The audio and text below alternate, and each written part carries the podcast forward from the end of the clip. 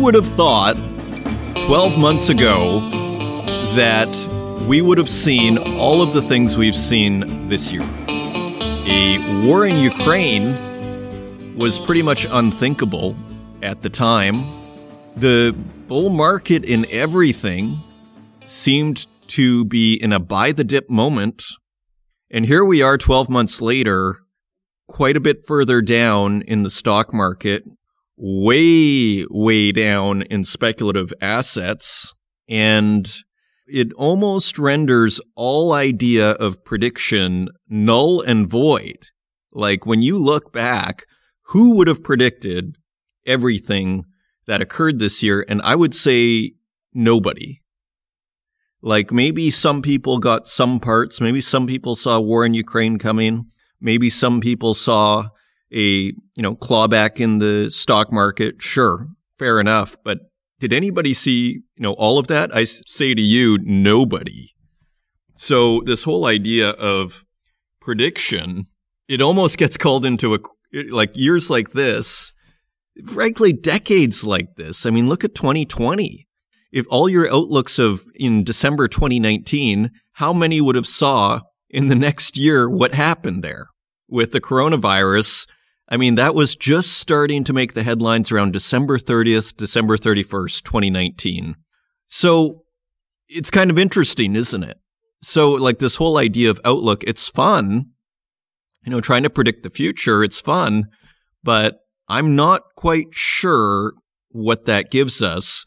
What I do think is quite worthwhile, though, is trying to understand what's going on, which is why we've invited Paul from the Sirius Report back on the program and he definitely has a pretty commanding sense of what is going on geopolitically and also in terms of energy, which is inextricably linked, as we have seen over and over on this show and throughout history. Okay. And natural resources are back front and center, as we've been saying here for a couple of years, after being ignored, you know, or kind of diminished in the last decade they have now reasserted their importance on the world stage. And so, welcome back, everyone. In our final show before Christmas here, two more shows in the year, we have a very nice treat for you a feast for you from Paul from the Sirius Report. Now, I should say, Paul is very controversial.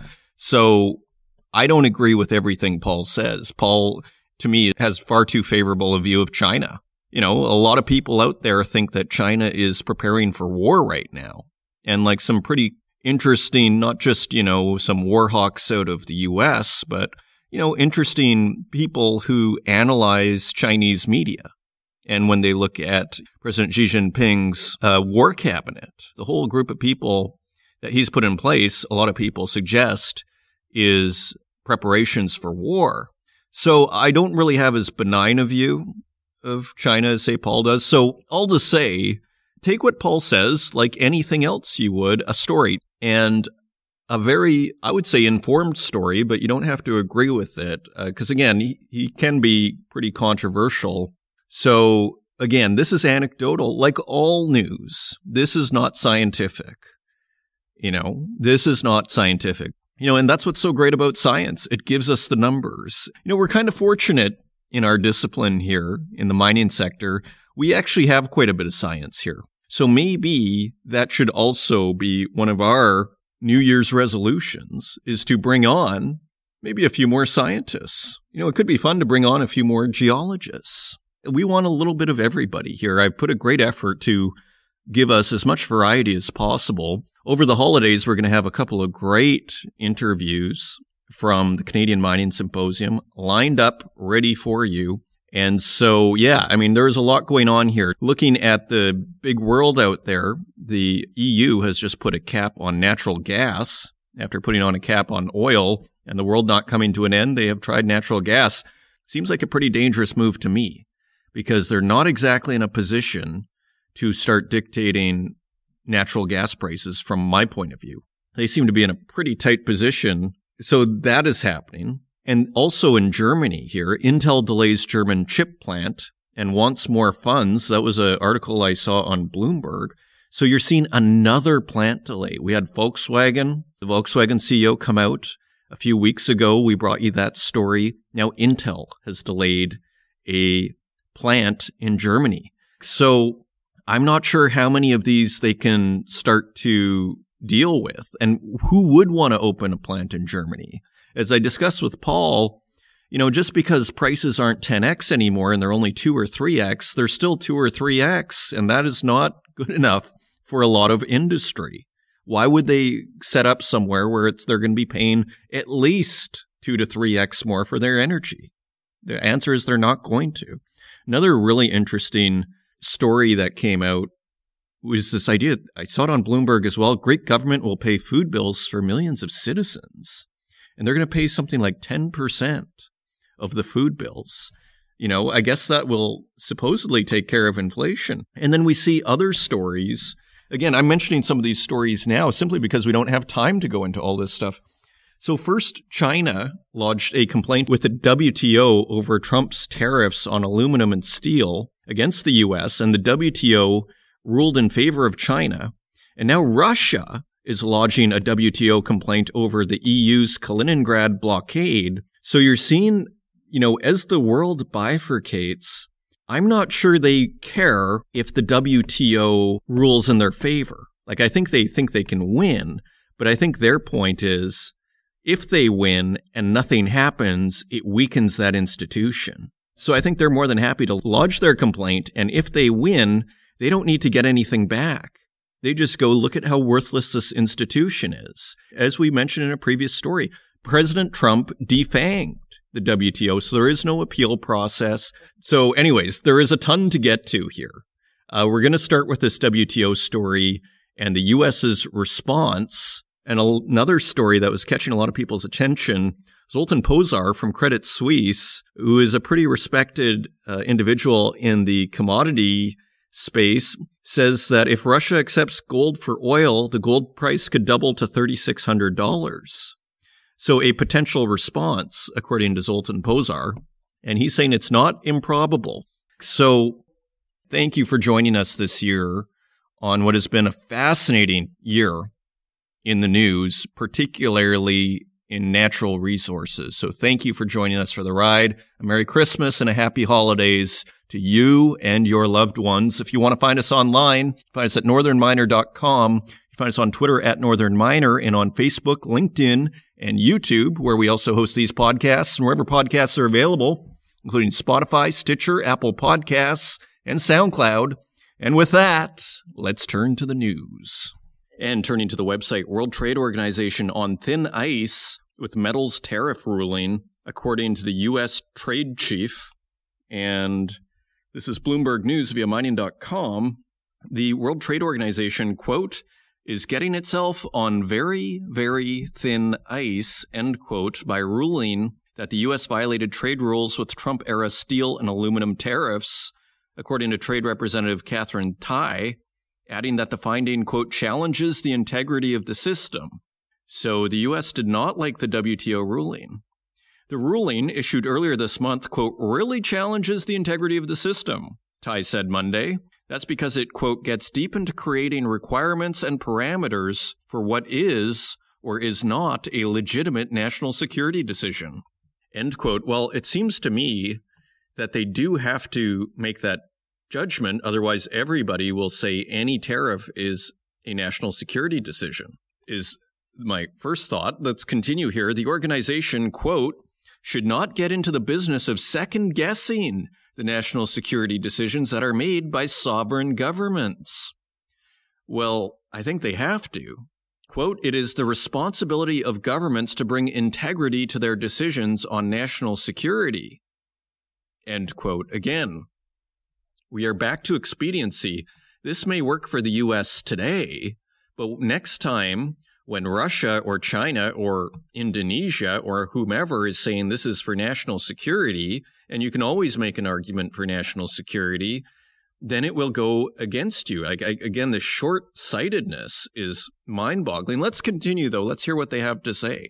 On December 9th, the WTO Dispute Settlement Panel said the 25% tariffs on global steel imports and 10% import taxes on global aluminum instituted under former President Donald Trump violated the body's rules. And the sheer audaciousness of Alcoa coming out like a month ago to try and stop any, you know, Russian aluminum and not even giving, frankly, a clear reason from what I could tell, although I didn't look deeply. So to be fair, but here they're already getting, you know, tariffs in favor of them. And now they, so anyways, let's continue on here. It said U.S. national security claims, quote, are not justified. So this is the WTO, end quote, because they were, quote, not taken in time of war or other emergency in international relations.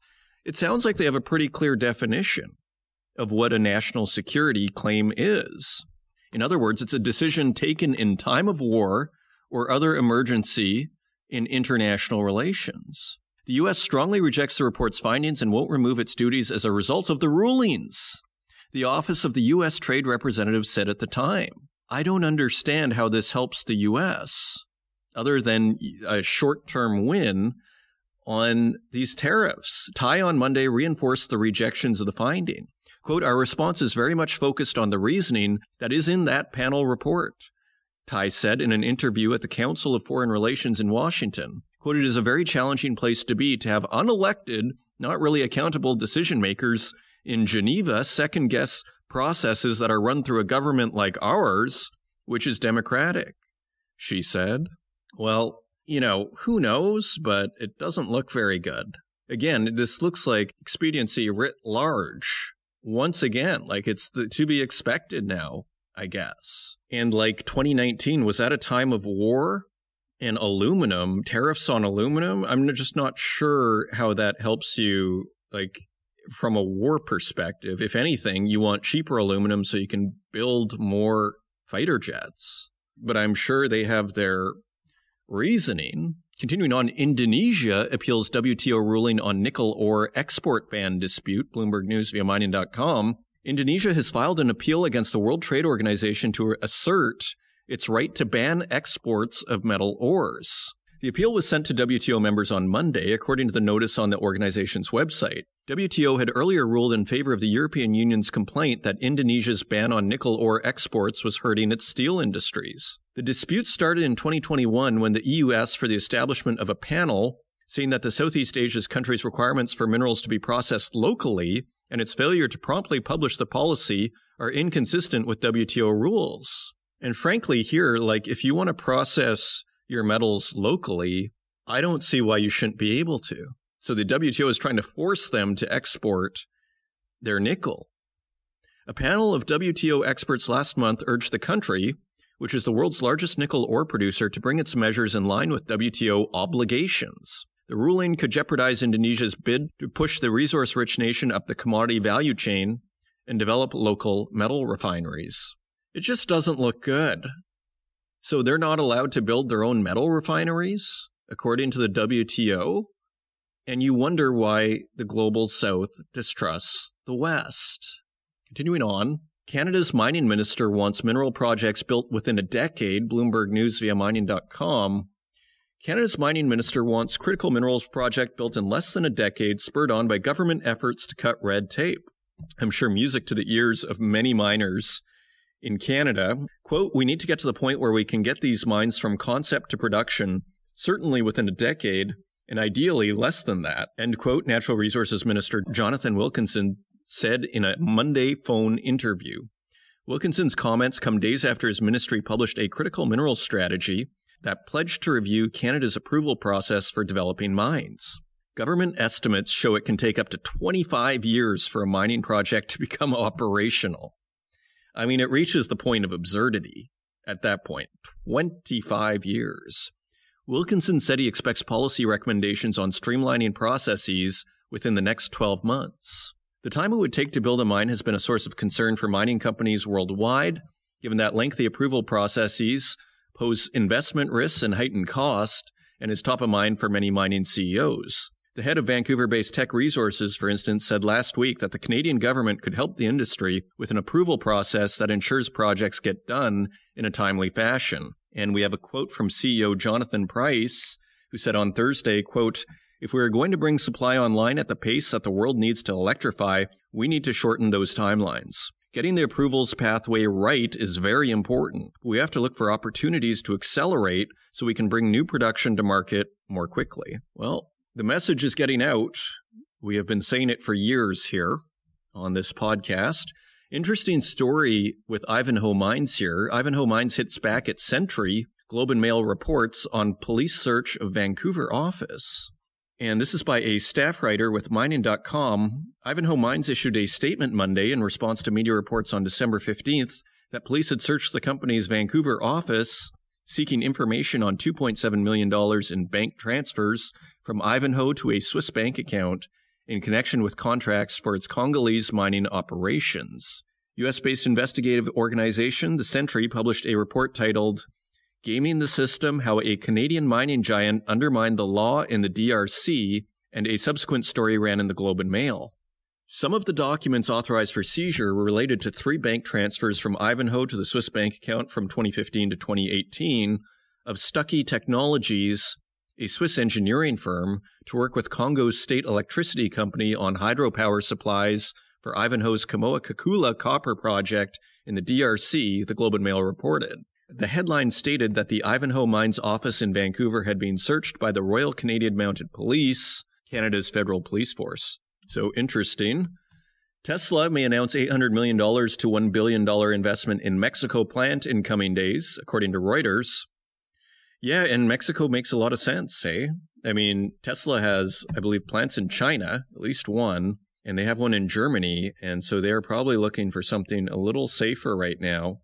Electric car maker Tesla could announce the construction of a gigafactory in the northern Mexican state of Nuevo Leon as soon as Friday, with an initial investment of 800 million to a billion dollars, local newspaper Reforma reported on Monday. The total investment taken into account future expansions could eventually reach $10 billion, sources told the newspaper. The announcement would follow CEO Elon Musk's visit to the state, which borders Texas, in October. A source told Reuters then that Musk had met with Nuevo Leon Governor Samuel Garcia and U.S. Ambassador to Mexico Ken Salazar. The Mexican Gigafact, planned on the outskirts of the city Monterrey, would start by building components for current Tesla models, a source told Reforma, later possibly building a new model at a lower cost than other factories. And continuing on, Germany pushes back on Putin's blackmail with gas terminal. This is Bloomberg News via mining.com. Germany opened its first state chartered liquefied natural gas vessel as Europe's largest economy races to replace Russian gas amid an energy crunch and freezing temperature. And we have a quote from Chancellor Olaf Scholz, who said in a short speech on Saturday in Wilhelmshaven on the North Sea coast to mark the inauguration, quote, as of today, Germany and the EU would become a great deal more secure and independent. Scholz said Russian President Vladimir Putin, in pursuing the invasion of Ukraine, calculated that he could pressure Germany and the rest of Europe by making energy a political weapon and cutting off gas supplies. Quote, he was wrong, Scholz said. We won't be blackmailed. Opening the terminal marks a milestone in Germany's efforts to become more energy independent from Russia. Quote, this is now the new pace in Germany with which we're pushing ahead with infrastructure, Scholz said. The project was accelerated with the help of a special law and realized in less than 200 days.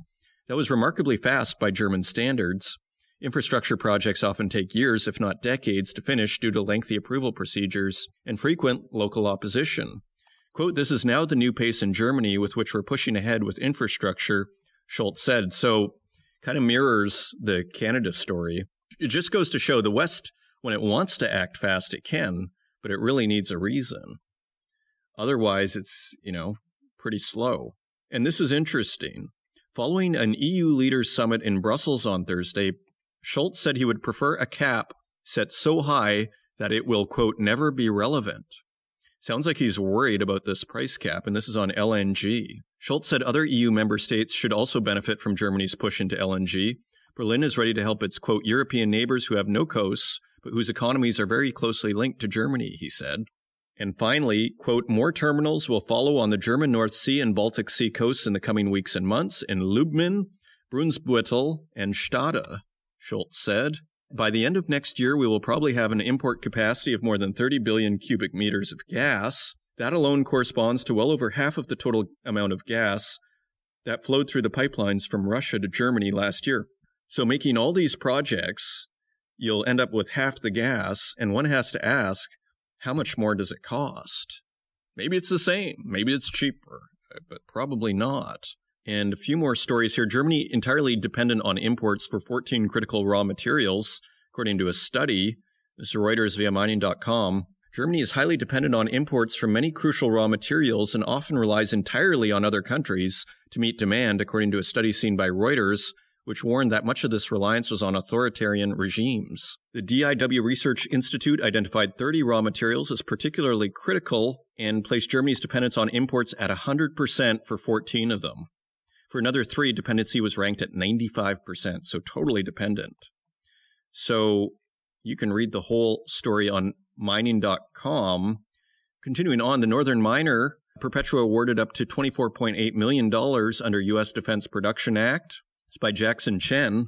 Perpetua Resources announced on Monday that its Idaho based subsidiary has received a technology investment of up to $24.8 million under Title III of the Defense Production Act. So that is starting to happen. The objective of the funding issued by the Air Force Research Laboratory is to complete the environmental and engineering studies necessary for Perpetua to obtain the required permits to sustain the domestic production of antimony trisulfide, which is essential to national defense as a key component for munitions.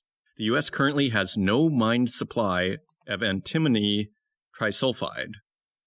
Perpetua is planning to reestablish a domestic supply of the critical mineral antimony as a byproduct from its stibnite gold project located in central Idaho. So, very interesting. Continuing on, another story from the Northern Miner. Panama orders suspension of First Quantum's giant copper mine. And this was a big story. This by Cecilia Jamasmie. Panama's government has ordered First Quantum Minerals to halt operations at its Cobre Panama copper mine after it failed to agree to terms for a new contract with a Canadian miner. The move, unusual among Latin American countries, came after First Quantum missed a Wednesday night deadline to ink a new royalty deal that had been in the works since September 2021. The miner said on Friday it was doing everything possible to support its operations in Panama, quote, including through all available legal means, end quote. It also expressed disappointment at what it considers, quote, unnecessary actions by the government. According to Ebrahim Asvat, lawyer and part of Panama's negotiating team, the mine closure is not immediate Quote, what the national government decided was to order each ministry to take the necessary steps to maintain the copper mine with adequate care and maintenance, he told Eco TV. Wow. That almost sounds like a nationalization. So the national government is taking the necessary steps to maintain the copper mine. An agreement was reached in January with the company committing to up its royalty payments for the copper mine. It also accepted to give Panama between 12 and 16 percent of its gross profit, which would replace the previous 2% revenue royalty. First Quantum agreed, as well as to start paying 25% corporation tax, from which it was previously exempted, until its investments at the mine were recovered. Sealing the deal dragged on for months until President Laurentino Cortizo's administration set a Wednesday night deadline for First Quantum to ink the new contract, the miner then sent a new proposal that fundamentally changed the deal's economics, the Ministry of Commerce and Industry said on Thursday morning. The point of contention seems to be a clause that would make the Vancouver based miner pay a minimum of $375 million in royalties to the state. According to Bloomberg, First Quantum had been pushing for an exception in the case of much lower metal price and profit. Interesting. And finally, just a headline here world's coal consumption set to breach new record this year. Bloomberg News via mining.com. And just a paragraph coal usage looks like to increase by 1.2% in 2022, surpassing 8 billion tons in a single year for the first time, according to an IEA report published Friday.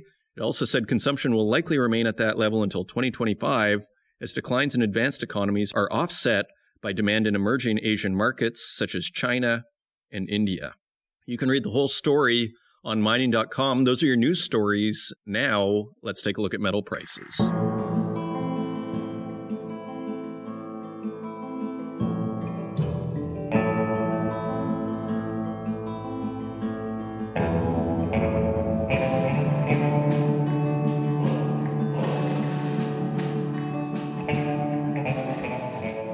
Turning to metal prices, let's just take a quick look at the 10 year US Treasury bond for a little bit of context. It is yielding 3.684%. That is 0.23% higher than last week. So after dropping for about four weeks. Now it is going back up a little bit. Turning to our precious metals, gold is trading at $1,805.95 per ounce. That is $14 lower than last week. Silver is trading at $23.69 per ounce. That is 40 cents lower than last week. Platinum is trading at $999.70 per ounce. That is $46 lower than last week. And palladium is trading at $1,687.99 per ounce. That is $277 lower than last week. So palladium falling out of bed here. Interestingly, again, that's 1687 per ounce. Turning to industrial metals, copper is trading at $3.73 per pound. That is 12 cents lower than last week. Aluminum is trading down 4 cents at $1.07 per pound. Lead is trading down 2 cents at 98 cents per pound. Nickel is trading down 45 cents at $13.09 per pound. And tin is trading 43 cents lower at $10.77 per pound. Cobalt is a penny lower at $23.24 per pound. And zinc is 5 cents lower at $1.42 per pound. Zooming out, it looks like all of the metals are taking a break here, and palladium in particular. Overall, though, I mean, I don't think we can complain with silver at 2369. Maybe a little bit of a consolidation after having quite a nice run here, all the way from $18 a couple of months ago. So, across the board, a little bit of risk off in the markets, and those are your metal prices. And coming up, we have our quarterly interview with Paul from the Sirius Report, who goes into really, it's all about trust. Actually, this episode and the loss of trust really is what we kind of determined to be one of the big themes of the year. But this interview also deals with multipolarity, energy, war, and gold. So we're taking a look at the big takeaways from 2022 with Paul from the Sirius Report. And again, Paul can be controversial in his thinking, but we put him on because I believe he is being genuine and I think he gives a credible story to back up his views, whatever we might think of them. So I hope you enjoy this extended interview with Paul from the Sirius Report, and I will see you on the other side.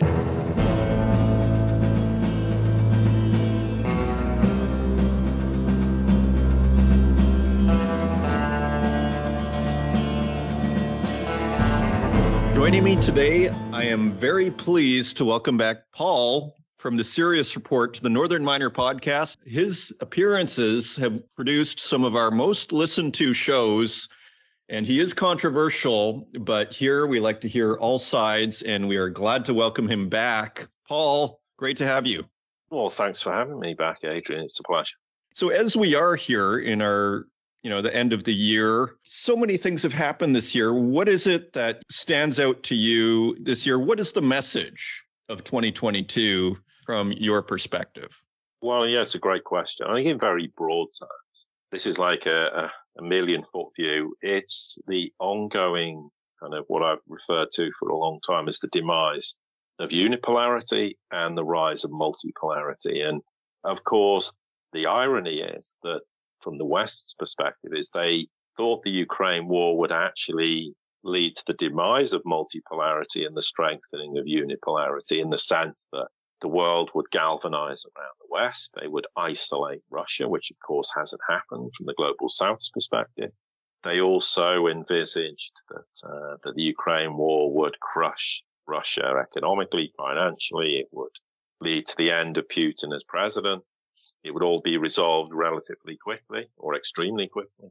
And if Russia is no longer a player in multipolarity, China will just quietly disappear and that will be the end of multipolarity. I mean, I'm not saying that's why the war happened. That's just a consequence of the thought process. And of course, it's completely failed. In fact, the Ukraine war has highlighted the vulnerabilities of the West, not least in terms of energy. I mean, in terms of what it's caused to price inflation, which is not uh, a secret, of course, everybody knows that what it's done to produce a price inflation and correspondingly so-called CPI for what it's worth, which is vastly underreported in terms of what it actually is anyway. And also, it's highlighted vulnerabilities in terms of this supposed united front, because at the start of the war, everyone seemed to be pulling together for this greater cause of, of defeating Russia and Ukraine. And, and now Europe's sort of at war with itself. There's massive disagreements internally about how this war should be prosecuted, what the economic effects are, the financial effects. And you've got policy decisions uh, where there been serious disagreement between Europe and the United States because they see this Inflation Reduction Act as actually you're harming European industry enormously. And also, it's highlighted the vulnerabilities of the West. Why, if you don't have cheap Russian energy or a viable alternative, you've got huge problems. It's going to seriously affect your economy. We've also seen the vulnerability of why you know, the West ultimately thinks, particularly the United States, but also Britain and to some degree the European Central Bank in raising interest rates and, and thinking it's going to cure a multitude of ills in terms of uh, our economy and, fi- and, the financial system. And it's not going to do anything of the sort because they don't understand why we have inflation. It's structurally based. It's not caused by overheating economy. We know the economy is not overheating. It's just a complete myth to, to suggest otherwise. So in a very broad sense, it's highlighted the challenges the West faces, how the West is not equipped to have implemented the sanctions it did and didn't think about the ramifications of what that would mean. They haven't thought about the ramifications of, well, what happens if Russia wins the war and, and effectively, in inverted commas, and we lose the war? What is the ramifications for that, not just in terms of Ukraine, but in a broader context? And NATO, I think Stoltenberg came out and sort of admitted that, you know, if, if Russia wins, then NATO's being defeated. Does that is he telegraphing the fact that, that, and it's very likely if Russia did win, it would be the end of NATO as it exists now. I mean, this is going to have far reaching geopolitical implications in the process. And from the flip side, they completely underestimated Russia's resilience because they hadn't paid attention to what Russia's done for since 2014 when they had the Maidan. They didn't understand the ramifications of cutting Russia's central bank. We've said this before out of SWIFT and what the, how the, the global south would look at this and go, hang on, we could be next and we don't trust you anymore. The basis of trust is you're not going to suddenly decide you don't like what we're doing for whatever reason. And you're just going to cut us out of SWIFT, steal our, you know, uh, forex reserves or whatever else you might do and, and destroy our country economically, financially and societally. And they didn't also realize that the, the global south would say, you know, we're not here to judge what's going on in Europe with this war. We, we just want, as the Indians said, we want cheap energy. And if Russia provides it, we're going to buy it. And therefore, there is alternative markets for Russia to exploit. And at some point, the West may find that it never has access to that energy ever again. And it didn't think, well, what are the consequences of that? So, in a very broad sense, Ukraine war's accelerated this process and of the ongoing demise of unipolarity, but it's also accelerated multipolarity where nations are going, we need to be dollarized. We need to, to, to trade in local currencies and avoid the, the, the machinations of the dollar as much as possible. We also need to accelerate our plans to, to either integrate into the Belt Road Initiative or our own alliances and start to, to develop our own countries outside SWIFT, outside the dollar, and the realization that we are extremely vulnerable inside that system. And therefore, it's accelerated these developments, not least as we've seen with Saudi and China, which has been in the works for years. But they finally come out.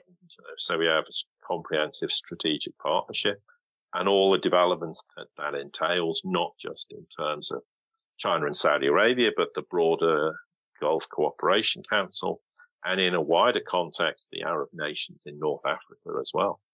So, and for me, if you want to sum up a year, it, that's the process is ongoing, but it's been ironically accelerated by the Ukraine war for the reasons I've just highlighted.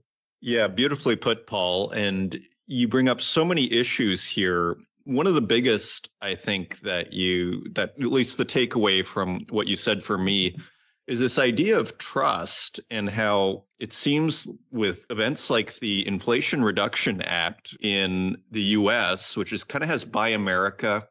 And then we see also like the blowing up of the Nord Stream pipeline, whomever did that.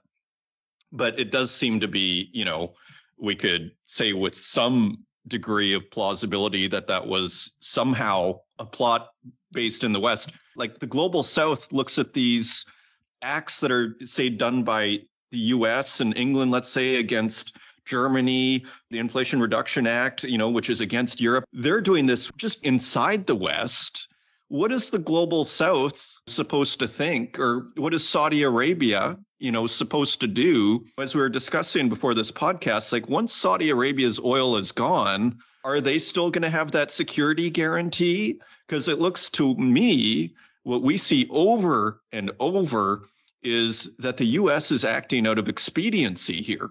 And it's leading to some very dire consequences. So, to kind of wrap it all up, where does that leave European industry here? Because uh, it doesn't seem like they have much to work with in terms of energy.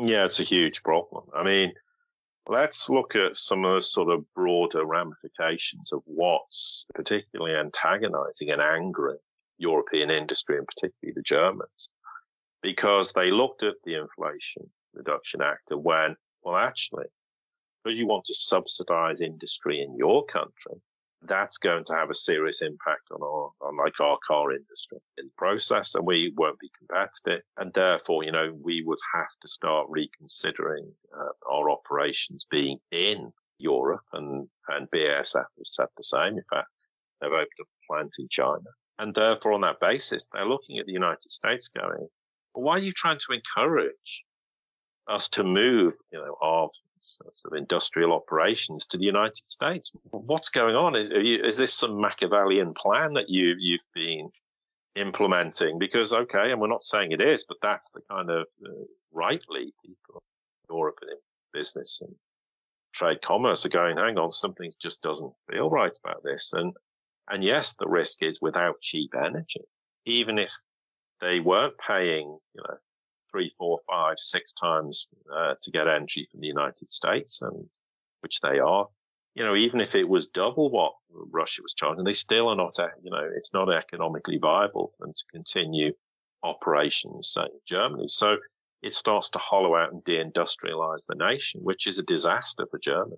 And it's not just Germany. We're talking in a broader sense, Europe. So yeah, this is an enormous problem. And of course, Germany hasn't dealt the reality that it was an industrial powerhouse with traditional industries. It rested on its laurels and didn't go, hang on.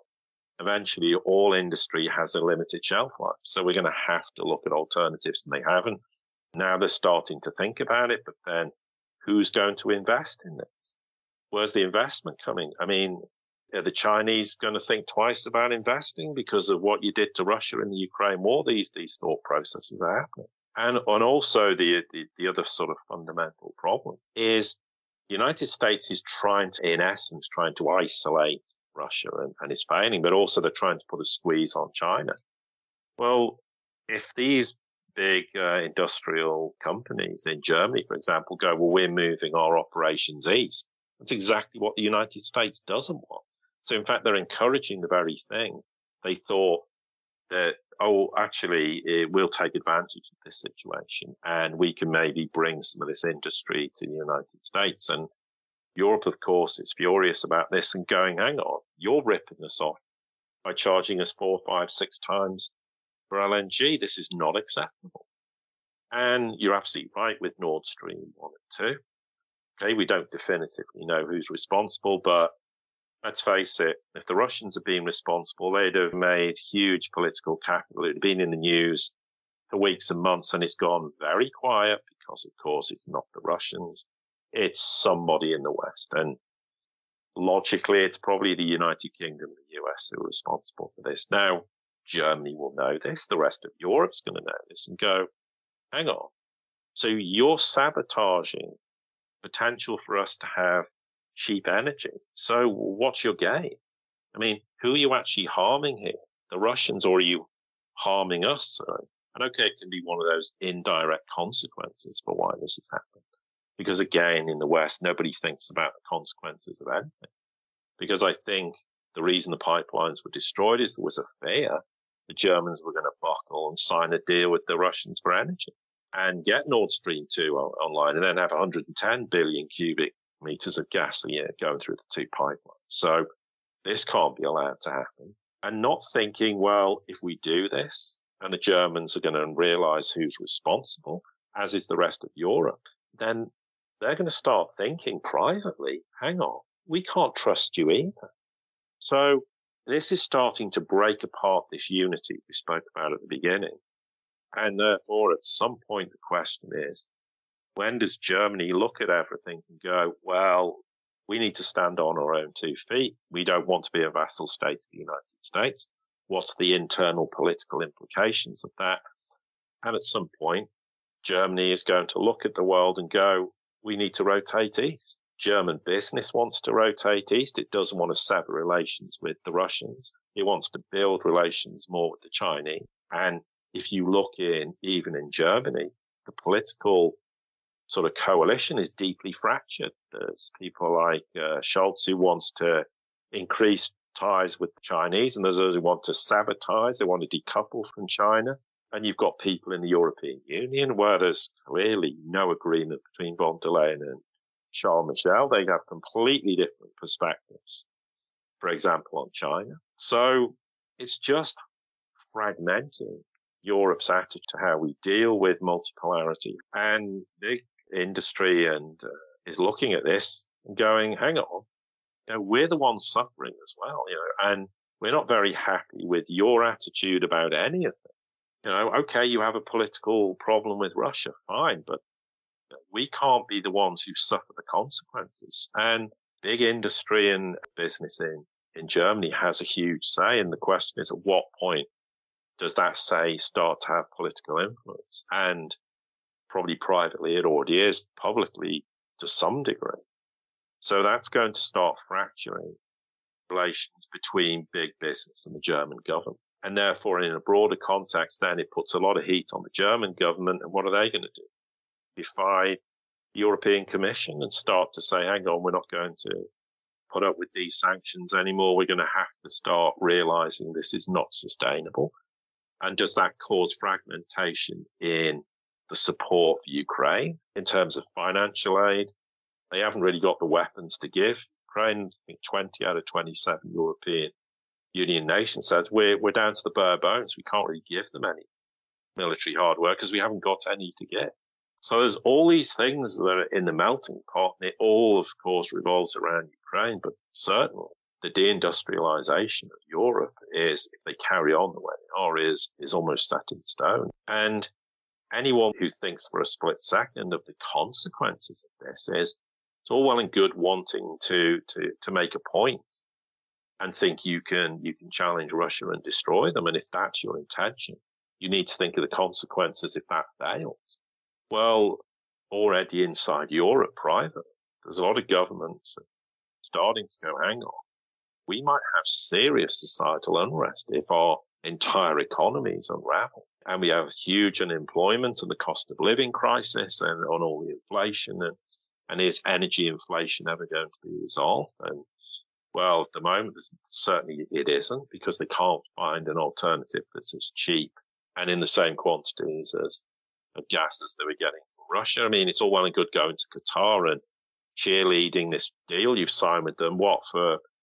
Five billion cubic meters a year, starting in four years. I mean, this is just what are you going to do for the next four years? I mean, it's just you know, no thought process given. So, yeah, Europe faces a situation where at some point somebody is going to turn around and go, enough is enough. Because politicians might want to stand there and defend the, the war in Ukraine to the people, but if they start feeling the heat from the people, they're going to walk away from it because they're going to go, we can't afford to continue supporting something when maybe public sentiment changes because people are going to start going, well, it's all well and good you supporting the war, but we're suffering consequences you said we wouldn't suffer from.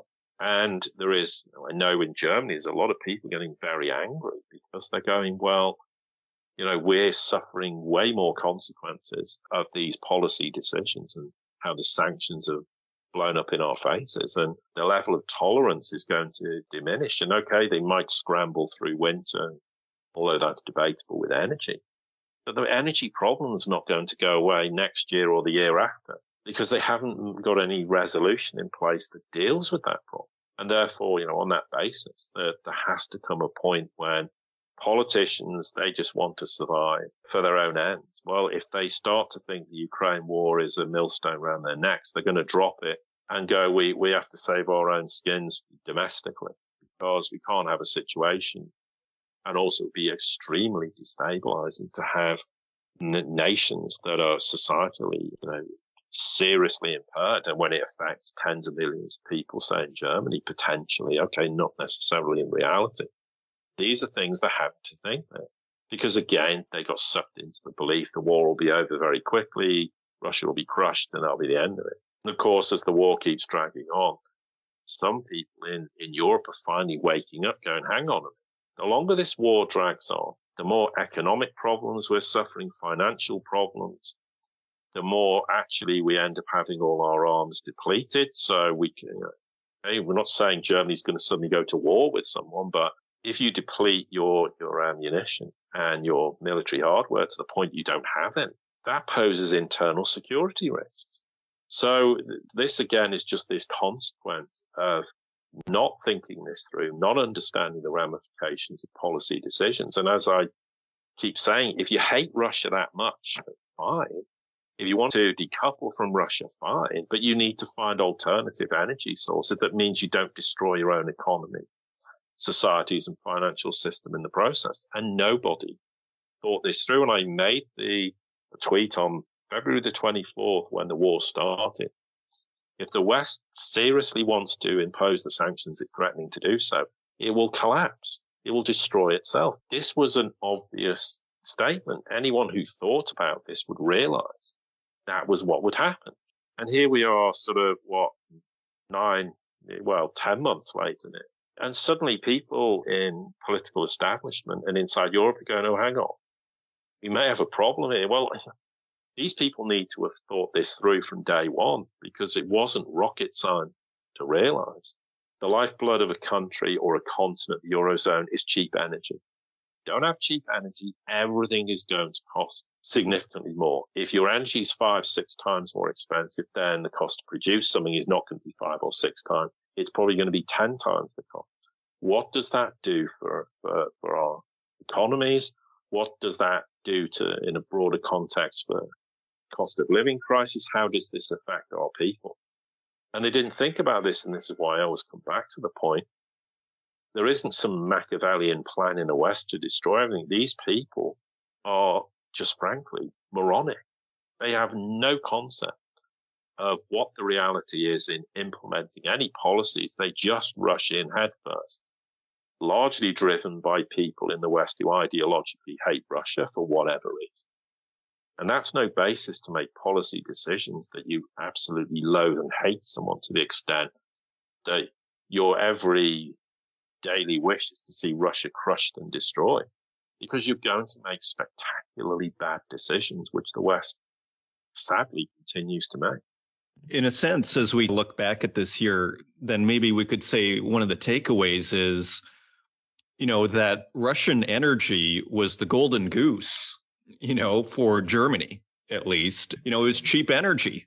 And now the golden goose has basically been, at the very minimum, put in the penalty box. And, you know, just as we heard the CEO of Volkswagen come out and say, we can't build this plant we were going to build in Germany. And if energy continues to be this high, we cannot build here. Energy coming down from 10x to like 3x is still 3x. They can't compete with a 3x energy costs, and which could go to 10x right back up as we're seeing with this winter get colder. So again, one of the takeaways here is is that Russian energy really was the golden goose for Germany and they killed the golden goose and there doesn't seem to be any adequate alternative and further there seems to be a doubling down when I don't know if you saw this story on tariffs that they want to put on steel and aluminum for carbon. You're just wondering, like, how are they going to build cars here if they're going to put tariffs on, say, Russian and Chinese steel? And then they're trying to get the LME to, to take out Russian metal. Like, at what point here are things going to get better for European industry? You know, I'm kind of back to that same question. Well, yeah, and it's not. And let's look at the flip side to this. Russia sells X amount of oil and gas to to uh, Europe, and you know the trust is gone. I mean, do we think Russia in the future is going to trust Europe again? Because Russia might just say you're going to renege on these contracts. I mean, you might think logically at some point in the future something is going to change, but for now, Russia's going, well, you know what? Don't have our uh, gas. Let's use gas as an example. I mean, we finally find today that, that Russia's now set new daily record of gas supplies to China. They're massively increasing gas to China.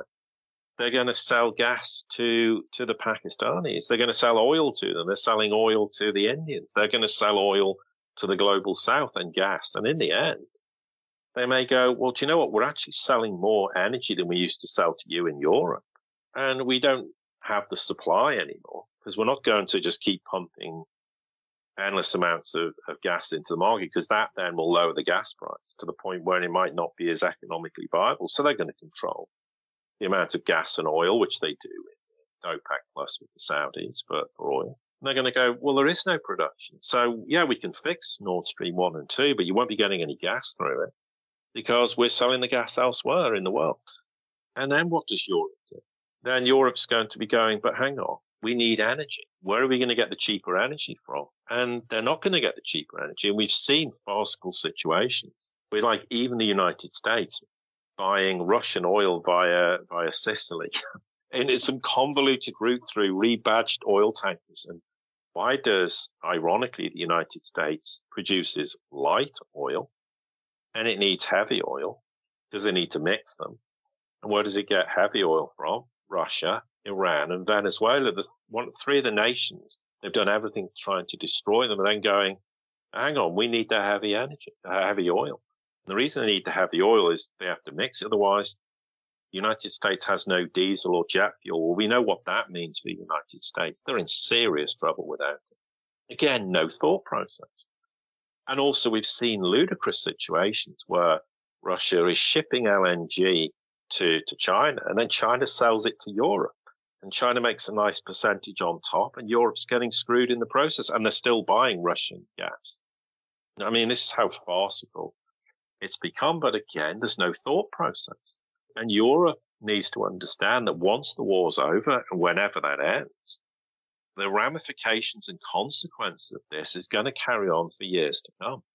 It's not just a question of, well, Ukraine wins the war and that's the end of the consequences, or Russia wins the war and what's the consequences and then the end result is. Some point in the future, they're probably going to have to go back to the Russians and go, well, we need your energy. And Russia's going to turn around and say, well, from our perspective, and, and you know, and in the West, we need to start thinking what they're thinking, not what we think they're thinking or doing. They'll turn around and go, well, tell us one reason why we should trust you. And they're going to turn around to the West and go, well, well, we don't want dollars or euros because remember what you did to us in 2022. You kicked us out the markets. You stole our forex reserves. So forget it. You're going to pay rubles and you're going to have a long term contract and there's going to be serious ramifications if you renege on that. And can we trust you? And the answer currently is no. And, you know, it's all well and good to have a, maybe a different political establishment in power in Germany maybe the European Commission's had a, a complete change of heart, but fundamentally, these are situations where you're not going to remedy this lack of trust. And the West is not thinking this. They just thought, you know, that, you know, that somehow they would get Russia to heel and they could then have Russia doing what they want Russia to do, and they'll still provide us with the energy in the future, and it'll all work out swimmingly well for us. Well, they should have realized that Russia was never going to be crushed the way they thought it was because first it has a huge amount of resources. It's self-sufficient in energy and food. It also has done a lot of remedial work to rotate its economy to avoid sanctions since 2014. It also has people who never supported Putin more than they do now. This is reality, whether the West agrees. Doesn't matter. That's that's what it is, and we have to accept that reality. We have to accept that the global South actually supports what Russia's doing. They won't privately then they support. Publicly, they're going, well, actually, we're neutral on this. But their neutrality and how they continue buying Russian energy and trading with them proves they're not neutral. They're actually just saying that politically. And he's constantly underestimating Russia's capability. And the other thing they need to understand in the West is Russia's military capability in terms of hypersonic missiles, in terms of its very modern, advanced nuclear arsenal, which is decades in advance of the West. I mean, the West has got a lot of 1950s, 60s nuclear weapons still that are very unstable. They have weapons that, that are that are being developed in recent years. So people in the West need to start going. Do we seriously think we were going to crush a major nuclear power in the world? Do you, do you not think if Russia was on the verge of collapse, okay, it hasn't happened and it won't happen, that they may not have retaliated with nuclear war weapons as a last resort, going, well, you're crushing our nation state. We have to react. No one thought of that. They didn't think, oh, hang on, that could happen. You see all these ludicrous statements. If we'd been at any other point in history with comments from Western leaders back in February and March, we probably would have had World War Three.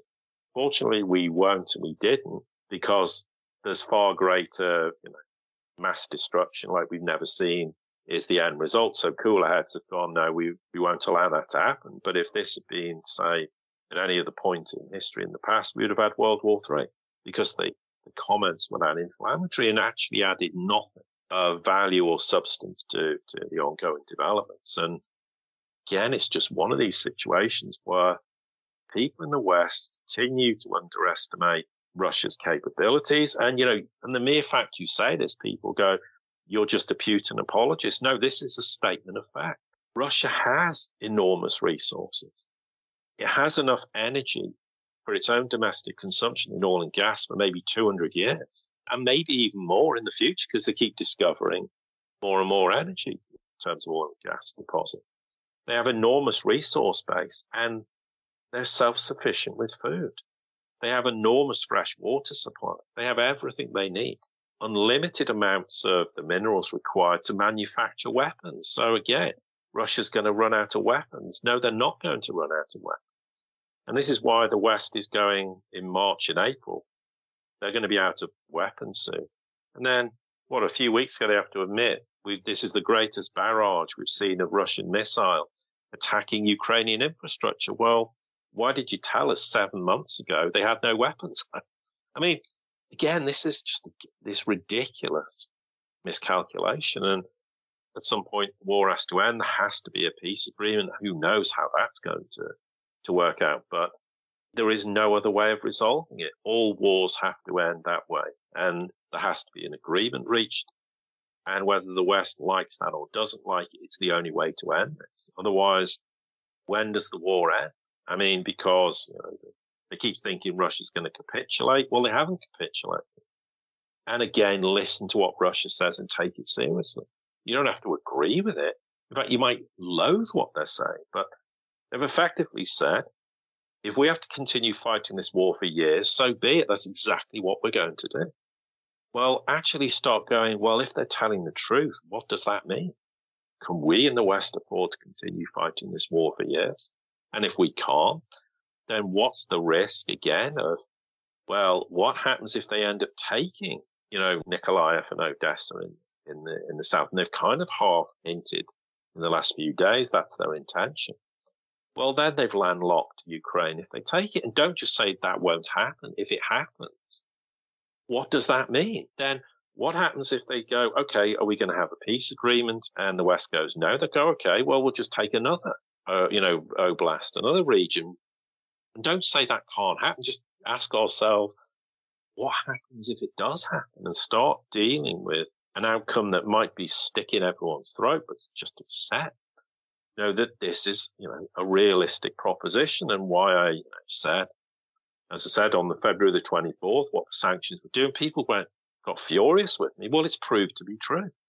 I'm only saying things not because I want it to happen. My job is to say what will happen in the future. And sadly, it has happened.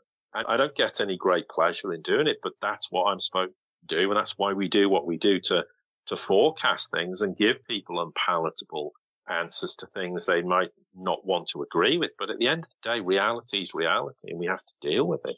Instead of pretending that reality isn't happening and deciding that in fact you know there's there's this alternative reality when it's clearly not playing out. And ultimately you know we have to accept there are always two outcomes. And we might believe russia will be crushed but if they're not and what happens if they continue to make progress? At, and their stated goals which is always being demilitarization of ukraine what does that mean I mean, it's very clear what it means. Their attitude is we'll destroy the entire Ukrainian military force. And we need to say, well, what happens if they achieve that objective or they continue to achieve that objective? While the West is going, it's all about territory, and the Russians are going, no, it's not. And it isn't. So stop listening to ourselves and listen to what they're saying and going, well, if they're not really that bothered about territory and it's just demilitarizing Ukraine, what does that mean? And what are the ramifications for the Ukrainian people? Because, you know, it's, it's well and good saying we're defending the freedoms of Ukraine's people. And yes, I agree. But you have to also flip that against, well, if we continue this war, what does that mean for the Ukrainian people? What's the risk of enormous amounts of Ukrainian military dying? What's the risk to the Ukrainian population because Russia's destroying the infrastructure? What happens if, and even in Kiev, the, they've admitted we may have to abandon the city. There's a risk of that. Well, what are you going to do with three million people? Where do they go? What are the consequences for those people? We need to start thinking about that instead of idealizing an outcome we want to happen, which, you know, how often in history is these idealistic attitudes never come to pass? And we need to be extremely careful in how we think about what this means. And we're not thinking about that. We're just ideologically coming out with what we expect the outcome to be and, and instead of actually dealing with what's happening. And I know why part of this is the case. They're desperate to keep Western people on board that this war's worth fighting because if they lose the support of the people, then the war's over. But if you start seeing cities like Ukraine potentially, and I stress potentially being abandoned and having to rehome three million people, where do they go? People in the West are going, hang on, they're going to start going, hang on, this war's not playing. Why is that happening? Where do you have these people? How do other nations who are suffering economically, financially, how are they going to absorb these people? They can't. And these are things they just don't think about. And unfortunately, as time's progressing, these risks are growing more and more. And the longer term consequences are if the war doesn't play out how the West perceives it, that is going to create deep distrust amongst Western people on a level they've never seen towards their own government. And what does that potentially? That could have serious ramifications. And we have to avoid that because the last thing we need is destabilized nations. I mean, we can all disagree with governments and how they operate, but we don't want like complete chaos in Western nations because that's a serious threat to our own security, our own stability again, people don't think of this. One of the big takeaways from what you said here, which I feel like is one of the big takeaways of the year, is this idea of should there be some kind of peace agreement and Europe wants to reestablish, let's say, European energy. I thought you brought up a really interesting point, which is why should Russia take euros or dollars after what just happened to them. And that would also probably imply, like, if we're ever going to do that, you're going to have to unfreeze our reserves. So it, it, just seems like a lot of unplausible things would need to happen, which brings us back to our wheelhouse here, which is the metals and gold. I don't know if you saw the story, I assume you did. Uh, it was in Bloomberg uh, maybe a week, a week and a half ago. And they were talking about how there the record uh, gold buying that happened, I believe, in the third quarter. And it turns out, at least what I understood, was that it was China was the mystery buyer. So can you speak a bit about this theme, this idea of the flows of gold? I mean, we've had Jeffrey Christian on. He says, yeah, it goes from west to east, but then it will go back from east to west afterwards. So, what's your take on this whole gold situation globally? To ask you a very big question. No, it's well, no, it's it is a big question, but it's an extremely important question. I mean, yes, look, I've talked for years about the flow of gold from west to east, and I, I'm not sure we mentioned it before, but I'll mention it here again because uh, I've said it elsewhere and only recently that starting in 2012 for two and a half years, 30,000 tons of gold moved from west to China and Hong Kong. That was essentially a thousand metric tons a month for 30 months, hence two and a half years. And this process has been going on for a long time. The fact we recently saw, well, we can't account for where this 31 tons or was it 32 tons of gold went and, and then it went to China is merely an indication of an ongoing process. It's not some some incredible uh, sort of uh, eureka moment in the gold markets where China's seen the light and, and wants to, you know, suddenly buy more gold. In terms of China's gold production, they produce about 600 metric tons a year and have been doing it for years, and none of that gold leaves the country. I've made the point for years that China has about 40,000 tons of gold, and, uh, roughly. Now, the argument about in a, whether that gold goes back to the West, it depends on many factors because there's always the, the gold price and the price of gold. I mean, currently, I think gold's in dollar terms is about 1780. Yeah, you got knocked back a bit overnight, my time or our time. But in a broad sense, you know, it, the question is, is that fair value for an ounce of gold in dollar terms? And I know I don't think it is. And I mean, and we're not here to project the price because I don't do prices. I always say eventually gold and by extension silver will achieve true price discovery. That's a statement of fact. When the paper markets eventually blow up, and that will be largely caused by the very catalyst of metal leaving the West and heading east, because in the end, there will become a situation where there will be some kind of event, economically, financially, geopolitically, where people who hold metal in the COMEX and the LBMA will want delivery. Now, it's a bit like I've used the analogy. It's a bit like a bank run. If everyone goes in and demands their money, the bank collapses because it, it's not sustainable. It's not possible. And the risk is if everyone in masses starts demanding physical gold or silver stored at the COMEX or the LBMA, and it's they can't deliver it, then you get force majeure. Then the credibility of those markets is just is just falls instantaneously. And at some point, that will happen.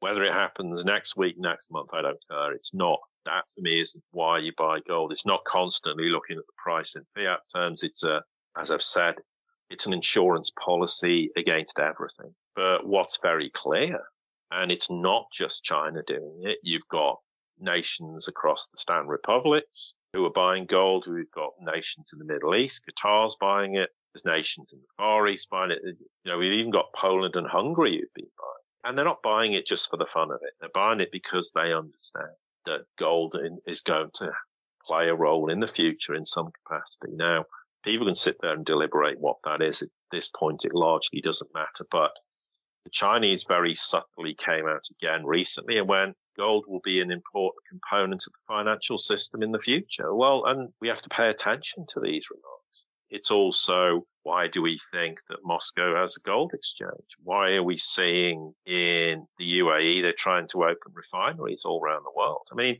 these are major developments because it will have a future. Now, the question is, if we presuppose this drain, and when I say the drain from west to east, it doesn't mean there's not an ounce in the west. It doesn't mean that, you know, I'm, yes, I'm, everyone knows I own gold silver. It's not like I suddenly go, where's my gold and silver gone? It's just available now when the West suddenly in the future, because financial markets evolve. Now, however, this is going to happen, where gold becomes a component of it. And, you know, let's use the BRICS as an example. They've talked about commodities back currency they'll use, but, it, you know, with a likely a component of gold in it. There might be a situation where the Chinese and the Russians back their currency with gold and people who say they won't don't understand what China and Russia are doing or why they would do this. But there may come a point when the West goes, we need gold. And the Chinese will turn around to them and go, So you want some gold now? You mean, you know, all this gold we've been moving east for, for a decade plus? Well, here's the point. Yeah, you can have some of that back, but you know what? We're repricing gold. And let's just, for argument's sake, and this is not because it will necessarily be this price, it could be any price, but just for ease of discussion. Chinese decide that they're going to back the yuan by repricing gold in dollar terms, just for argument's sake, at 10,000. I'm not saying it will happen, but let's just say that was the scenario. Then the West's going to go, oh, so we have to pay $10,000 an ounce to buy the gold. Otherwise, we can't have any. Yes, that's what we're, exactly what we're telling. So yeah, at some point there might be some gold, but if the West won't pay the price, they're not going to get it back. And that's where you start to see price discovery happening because those who hold the physical metal will be dictating the price. That's the, the supply and the demand. If there's a demand and someone's got the supply, they'll they'll say, well, you can only have it at this price. So I don't doubt that at some point there might be redistribution of metal to some degree around the world. But also, if you want true price discovery with regards to, to gold, then you're going to the West is also going to have to change the market. Otherwise, nobody's going to want to trade with the West. Again, it's back to trust if you can go and trade with markets in the East who, if you buy an ounce of gold, for argument's sake, it's backed by a physical ounce, but in the West, going, hang on, I'm not too sure. Because remember, they had this force majeure problem. And maybe, you know, we, we can't trust those markets anymore. So that has to radically change. And then, then the other argument also is going to be in the future is from the East perspective is, well, okay, if, if we you want to be part of this market, are you going to join our market? I mean, because, you know, we, we've got these established markets. What happens to the Western market? How's gold going to be priced in future? How does this radically change the markets? But yeah, at some point, West will need gold back. I don't dispute that. But I don't think it's a question of this natural ebb and flow. It's not like the East spent years buying all this gold and then go, actually, we decide we're going to sell it back to you for, for you know, $2,000 an ounce. It's not going to work that way. They're buying it because they know what's going to happen in the future and how financial markets are going to radically change. And they don't care whether the West agrees with it. They're going, well, we're the global South. We're 88% of the population. We'll do things how we want to do it. If you want to be part of that, great. But if you don't, well, fine. We don't care because we're going to reprice gold. And you know what's going to happen? Any available metal in the West, it's people are going to go, I'm arbitraging this. I'm going to buy it in the West for this price. I'm going to sell it for that price times whatever. Let's say it, it was 10,000 just for argument's sake. And we're, we're, yeah, we're going to, we're going to arbitrage it. So whatever gold's left in the West is going to head east anyway, because people will see it as an arbitrage opportunity. And the other thing is, from China's perspective, if they want to back the yuan with gold, then they're going to set a price that they want to back it at. I mean, this idea they don't have enough gold, A, is not true, and B, you just set the price of gold to back your currency. This isn't rocket science, it's simple maths. So if they set the price, and I have an idea what they're going to do, and I'm not going to talk about it because I don't want to influence people and what their perception of gold is, but by all accounts, they've got an idea what they want to back it at. Then they're going to say, well, that's the new price. And that's why if they do that and they make that announcement, what's it going to do to the West? It will just blow everything up the dollar's toast the minute they do that. And I've said this before in 2016, early 2016, they were planning on announcing a gold backed yuan. And then the Americans went, well, if you do that, it's a declaration of war. They went, okay, we're hmm. not doing that, but the world's changed now. And why I come back to the point in 2018 when Putin made his speech to Russian lawmakers and told the world we have these weapons. They did that to say to the world and, and the United States sorry that your idea you're just going to threaten nations with war anymore is over. It's not going to work anymore because we've just told you. And, and by the way, we've subsequently shown you our hypersonic missiles so you can see what they can actually do. And the, the Pentagon had an aneurysm it. So the world's changing, but China has stated that intention in the past with regards to, to backing their currency with gold. Now, maybe the world's changed slightly. May have a different perspective on this because things are evolving very rapidly and we're seeing things perhaps even two or three years ago we might not have anticipated. But the, the Ukraine war's accelerated things, but it's led to significant developments in terms of like the BRICS. I mean, we always envisaged the BRICS would grow and become BRICS plus. But how do you absorb those nations? If you're going to back individual currencies with commodities or gold or. What's the percentage of, of that in, in a BRICS basket? And, and maybe, you know, things, that attitudes have changed with that. And if you bring in the Iranians into that, what does that mean? Uh, et cetera, et cetera. So, oh, the Saudis into it, then it changes the perspective. And, and therefore we have to sort of park our thoughts what we thought it might have been because it might now be significantly different. I mean, I've asked, been asked elsewhere, what do I think it means? And I've said, I can give you 50 permutations, but it might not be correct. And at the end of the day, at this point, it doesn't matter. We know in a broad sense what it means.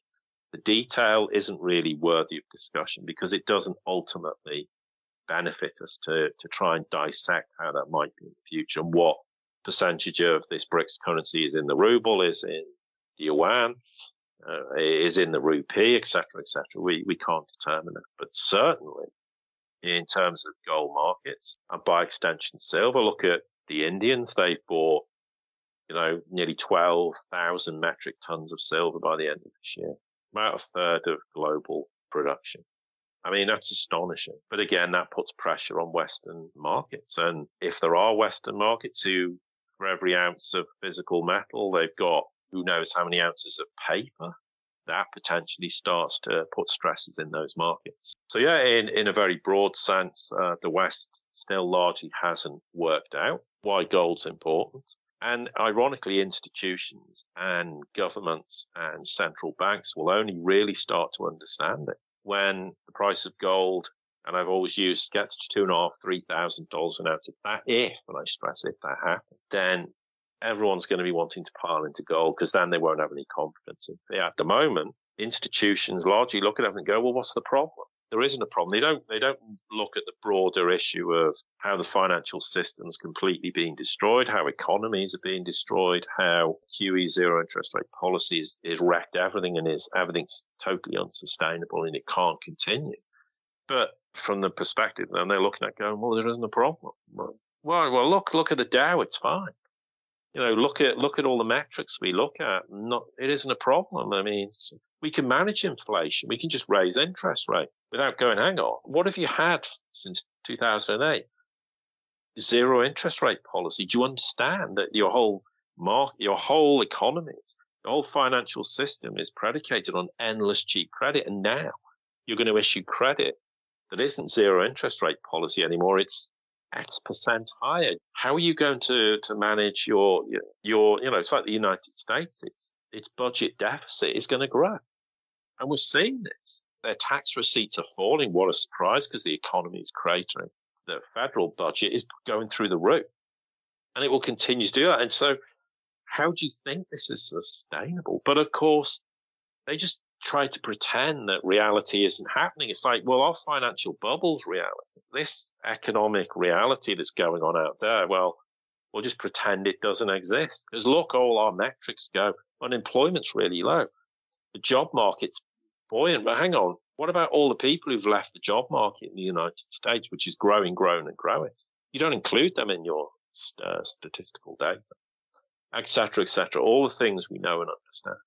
But at some point, reality is going to smack them all between the eyes, and then that's the point when people are going to go, "Hang on, we don't have trust in in fiat, we don't have trust in in markets, we don't have trust in credit markets, we don't have trust in where, what are we going to look for? And the logical argument is they want to buy assets, real tangible assets, whatever people perceive that to be. And that can mean many things to many different people. And we're not quite at that point, but if you, but in the East, they've long since grasped that because they've understood the West is a financial system and economies are completely unsustainable. And therefore, on that basis, something has to give.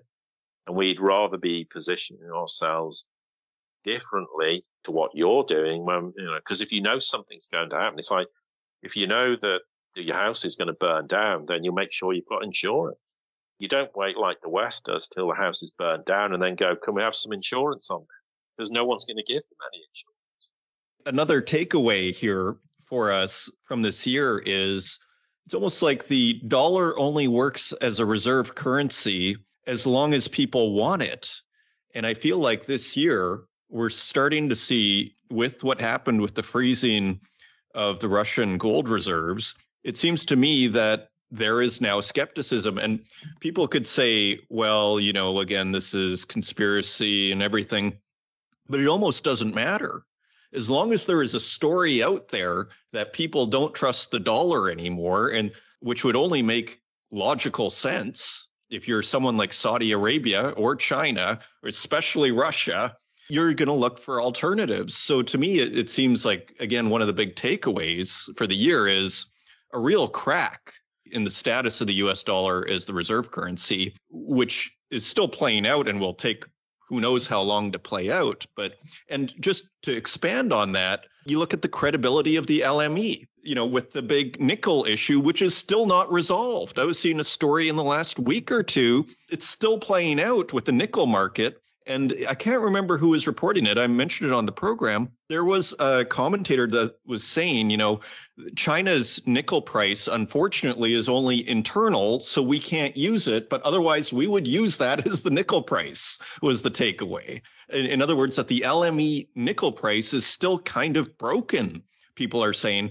So, you know, the larger kind of issue here is it's back to trust and credibility. The West's credibility in financial markets is getting some serious questioning here, legitimate or not. And, and it almost doesn't matter. The questioning is happening, and that matters more. Yeah, and just another example is hmm, why do you think China's dumping hundreds of billions of treasury? Because of a lack of trust. And also because they're going, well, you know, we need to get out of this paper. We need to get out of dollar denominated assets, etc. And, you know, it's not a wild stab in the dark to suggest that, you know, perhaps part of the treasuries they dumped was to buy this additional gold. I mean, this is, you know, it's a logical process. And I think the problem with the idea of the dollar is, and is where I think people go wrong is they perceive there has to be an alternative world reserve currency to replace the dollar. Now, if you think like that, then logically you go, well, there isn't a serious contender. And as things stand, uh, you could argue that's actually not a flawed assessment. And what they don't realize is there doesn't need to be a world reserve currency in the future. You don't need that. It's, it becomes an irrelevant. And Russia's proved, A, you don't need to trade in dollars. I mean, it can trade with China on the basis of rubles and yuan in joint trade, and it works perfectly fine. There's no dollars involved. Why does there have to be dollars? Because Russia has can sell energy, and Russia can sell goods to China.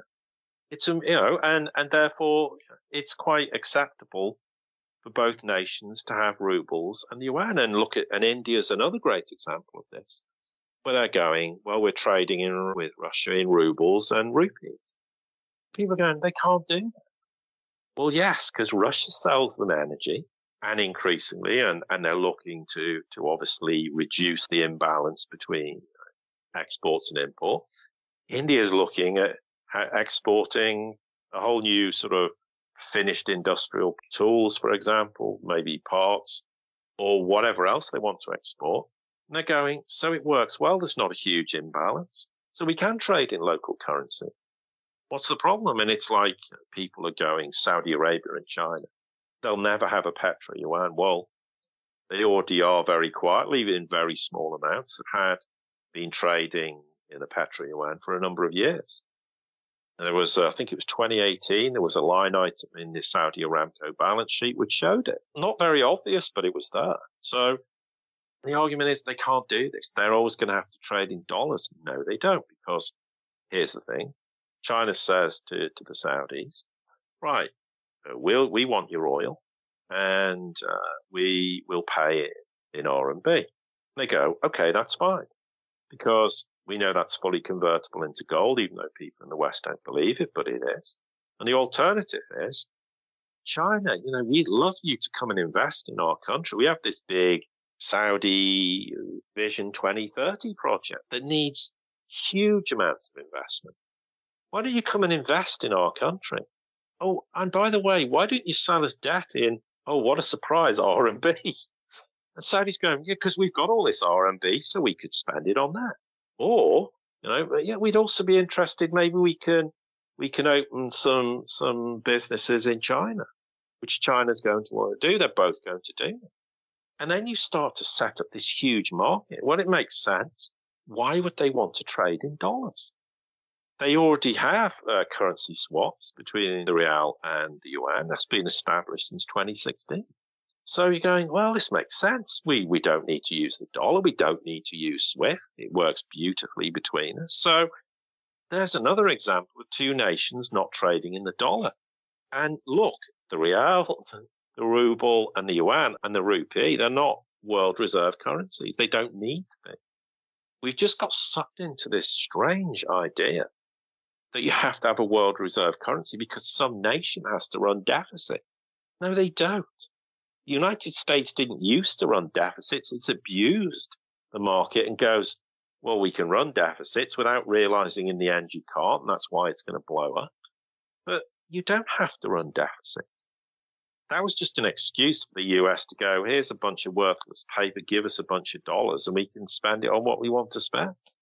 And now the world's going, hang on, we don't like that idea and actually, we've got alternatives. And, and because you cut Russia out of SWIFT, the Russian central bank, and tried to crush Russia's banking system, do you know what? We actually really would like to stop using dollars. So nations in the global south are going, hang on, like Bangladesh is talking to China, going, well, let's trade in the yuan. Angola's going, let's trade in the yuan with the Chinese.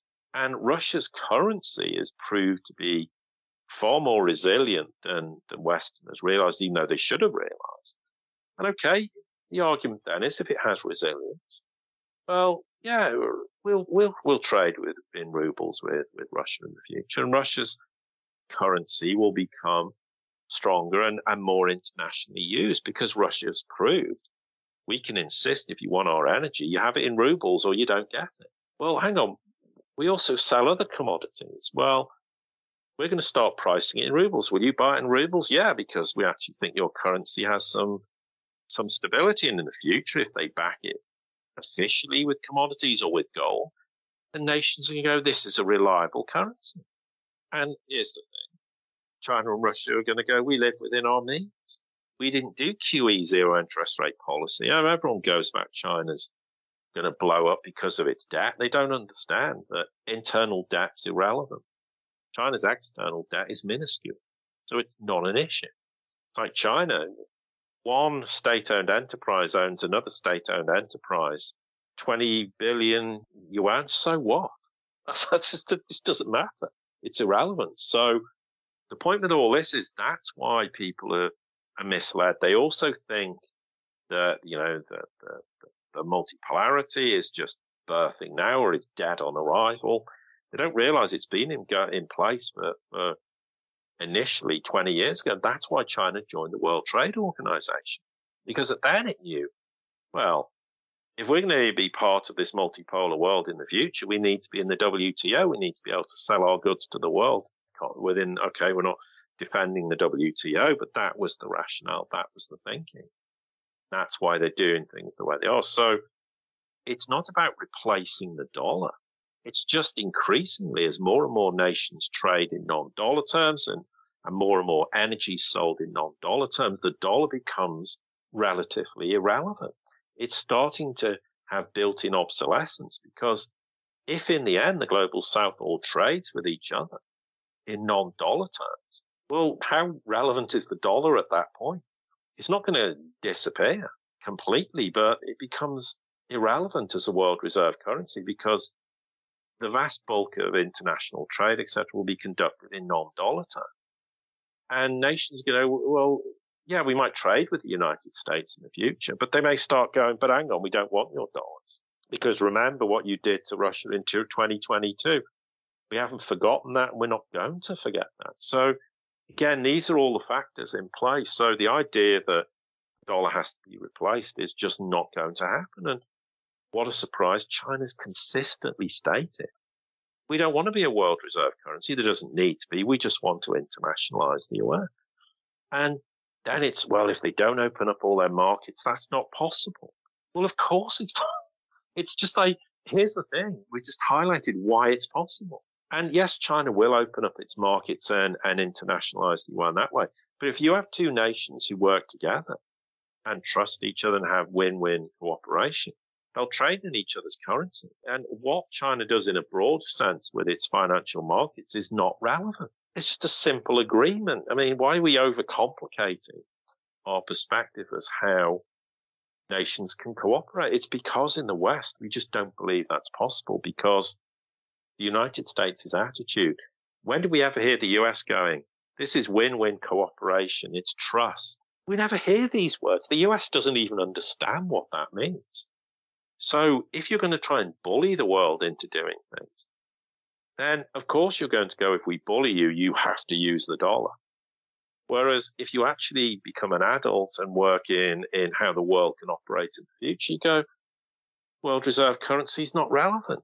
Yeah, we have a trust agreement and, and we're going to, you know, if you want yuan denominated debt, we're going to give it you at a nice sensible price and you'll be able to repay it. And we're going to use the, the R, you know, this RMB to buy goods in your country. And maybe in the future, Saudi and China will trade in riyals and China might get the riyals and they might just mix and match it. But we have to start accepting this is the new reality and it's perfectly capable of working when countries actually realize that the sum of our parts is infinitely greater than the zero sum game mentality of the United States. And at the moment, too many people in the West just don't understand it.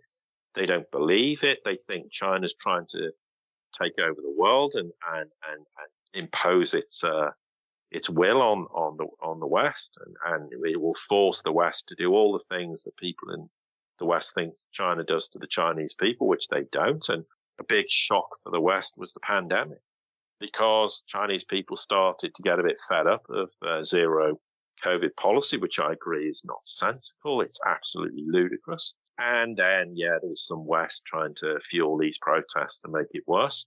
What did the Chinese do very quickly? They went, okay, yeah, all right, we're going to have to change policy. And they made some excuse that, well, we've suddenly discovered all these things, why we can downgrade it from a pandemic. No, because they actually listened to the people and went, okay, we're going to have to stop this.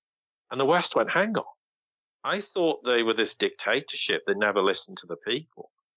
And they listened to the people and changed policy. And then going, but they didn't do that in the West. And it's causing this mass confusion in people's minds. And the reason they're confused, because they don't understand what China's like. So again, you know, China isn't trying to take the world. China's not a perfect country, but you know what? The Chinese people like things the way they are. And if they didn't, you'd see massive protests to change things. And the pandemic showed that. That's one example. So this is, this is why the West just needs to stop looking at the world through its own perspective. And it's not about agreeing with what China does or Russia does. Just understand they have a different way of thinking. They do things differently and they're going to do things in a multipolar world in a very different way. And we might just have to accept, well, if they succeed and the rest of the world goes along with them, which increasingly they are. What does that mean for us and what in the now and in the future? And some point do we have to embrace multipolarity and, and realize that if we don't, we risk being isolated. And the West needs to start to realize that being isolated is not some pipe dream or some impossibility. The risk is if we keep behaving the way they are, we are an antagonizing the global south, they'll increasingly go, well, we don't want anything to do with you because what have you got to offer us? We're self sufficient. We're going to develop all these nations. We'll have all the commodities. We can have energy security, food security. We can build our own nations, build our own multipolar world. And we don't need you. you you've got nothing to offer us. So fine. And then we won't have to be worried about your sanctions. We'll be strong enough to be able to to defend our own sovereignty, our own nations. We won't be at risk of regime change, at the risk of uh, having our economies deliberately collapsed, etc., etc. That's the fundamental shift, and the West still doesn't grasp this because its philosophy is there's only one way, and it's our way. You can't do it any other way. It's not possible because we're the arbiter of everything good, bad, and and and how things should be implemented. No one else can have an alternative. That's not possible because no one can think better than we can think. Well, maybe they need to start thinking that's not actually reality anymore.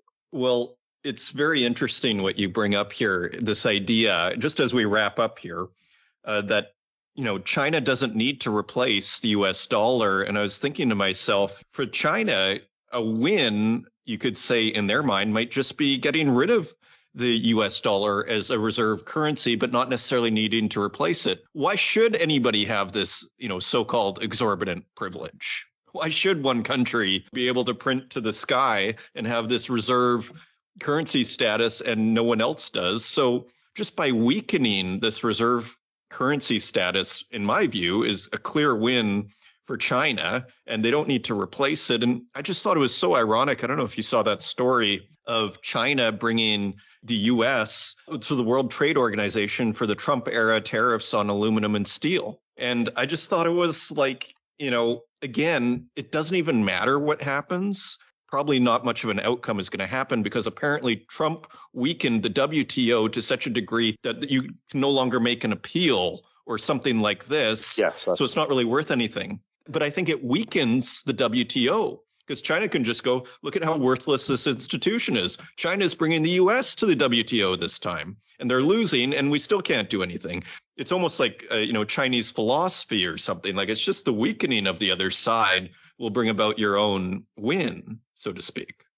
Yeah, I think there's an important point, though. China doesn't want to see the United States destroyed or weakened because that creates instability. China and ironically Russia's philosophy with the United States is be a great nation amongst equals. Let's work together for mutual benefit and cooperation. The fact the United States is incapable of doing that means they're going, well, we're not going to tolerate. And we'll continue individually and collectively to do what's in the best interest of the rest of the world, the global south. And that's the philosophy. The consequences of doing that, of course, are very damaging to the United States, but the US is inflicting its own pain by saying, well, this is how we're going to do things. This is how we're going to implement policy decisions. And it's my way or the highway. Zero sum game. You're either with us or you're against us. But ultimately, it's not good for the world to have a very unstable United States for a very obvious reason. Okay, I'm not suggesting nuclear war happens, but it's it's a major nuclear power. It has a nation of 300 million plus people. If massive instability happens, that's not good for the people of the United States or the United States itself and its standing. It just needs to learn that there's a new way of doing things, the new way is coming, and the sooner we integrate that, and instead of constantly trying to say it's a competition, you're a competitor. Yeah, the definition of that is we have to win. We have to win at any cost because, you know, to use the World Cup analogy, when you play the match, you want to win. It's all about winning. Well, the world then isn't about winning. It's about cooperating and realizing the United States can be significantly stronger domestically and internationally. It can regain its trust if it joins the world and goes, this was an insane policies we've been adopting for decades. There has to be a change. But, you know, the problem is try selling that to the American people. That's going to be a big challenge as well because a lot of American people think it's oh, my way or the highway. You know, we're the, the chosen nation, we're the exceptional nation, and you know, and and it's all about what we think and not what anyone else thinks. So there has to be an enormous mindshift change, but but certainly it has to happen because you know the West has reached the end of the line, and it's reached the end of the line because we've reached saturation of debt, we've reached saturation in consumption we can't be competitive anymore because we pay people too high wages. And, and there's an important point to make about this. It's what your purchasing power is with the wages you earn. I mean, you can earn as $200,000 a year, but if a loaf of bread costs $1,000, it's meaningless. You know, I'm using, I'm exaggerating to, to illustrate a point. So, you know, where do we go? We can't be competitive anymore on the world stage. We've maxed out our credit card, so to speak. We can't consume anymore because we, well, I mean, what are we going to do? Keep throwing away white goods and buy new ones every year? I mean, it's reached the point of absurdity and, and we've abused our position in the world. The United States has abused the dollar and since 2008, we've abused the financial system and created asset bubbles that will always have to blow eventually. And now, now we've moved the inflation into the real world because we just printed money thinking there were no consequences. Well, you know, this is unsustainable. So at some point, we have to think, how do we function in a world where we can pay Chinese wages, people can afford to live on those wages? How do we attract investment? Where's the trust? How do we rebuild ourselves industrially? What does that mean? What, what are the future challenges? Do we need Chinese support in the future? Do we need Russian energy? Do we need Chinese and Russian commodities? Do we need the global south? And we're not thinking about this, but we need to start seriously understanding that we in the West are vulnerable. We are extremely vulnerable now. And instead of pretending that the world revolves around us, start realizing that the world revolves around all of us and we're all part of it and we need to make serious changes. But ultimately, in 10, 20 years, we'll turn around and the Americans will go, why the hell didn't we do this a long time ago? Look, America's never been a more prosperous nation and, and the world trusts us again. And where it was seen as being responsible partners. So if there is a problem in the world, people will come to us and go, okay, we need you as part of this solution instead of going, like they do now, we don't want you part of anything because we don't trust you. We're always back to that word, it's trust. And I've said this for a long time when a nation abuses its position in the world to the point that huge swathes of the world don't trust them anymore, then it's over. And trust can take decades uh, or whatever to gain, but it can be lost in the blink of an eye. And that's an also a fundamental point that the world doesn't realize. It can try and convince us all that China's this and Russia's that, but people in the West need to go, well, why does the rest of the world trust them? Why does the rest of the world not have a problem? Strip out the, you know, the, the nonsense about China and all these China's creating debt traps all around the world. Go talk to these nations. They go, no, they haven't. Talk to the Sri Lankans. They go, no, there isn't a debt trap. This is not true. You know, we need to start listening to, to the nations themselves and going, well, why do they keep signing trade deals with China? Why is all this Chinese investment going into these countries? Why do these nations not have this problem? Why is the, the world not rejected Russia? What are we missing? Instead of just going, no, it's true. They, they, they are rejecting them. Well, hang on. They're not. No, they are. And just trying to convince ourselves of the outcomes we want to believe. And I, I've made this point for years. I discuss the multipolarity and what China and Russia are actually doing because that's what's happening. It's not a question of going, well, I'm telling you this because I believe in what they're doing or I'm supporting them. We're just stating facts. But the truth is, they're offering an alternative that increasing parts of the world want and want to embrace. And it doesn't matter whether we like it or agree with it. This is just reality. And it, stop living in denial about what's really happening and accept that, you know, at some point we're going to have to embrace this. And, and we're going to have to make some really tough choices and in how that actually happens. But you know, global South nations having to make tough choices. The Saudis and the Iranians are now going through rapprochement. It could take a long time, but they're realizing they have to, you know, it's better for them to, to work together and cooperate and learn to trust each other rather than being adversaries, which is largely being created by the West anyway. So there are enormous challenges all over the world. How do you get rid of corrupt governance in Africa? Okay, largely put in by the West to make Africa a vibrant continent. There are massive challenges, but people are making strides forward to do this. And in the West, we're just sat there going, no, it's business as usual. It's still the 1980s in China and Russia and the global South. You know, remember we're the dominant superpower. You know, this is how it's always been, and it will always be that way. But we know in history, all empires eventually collapse.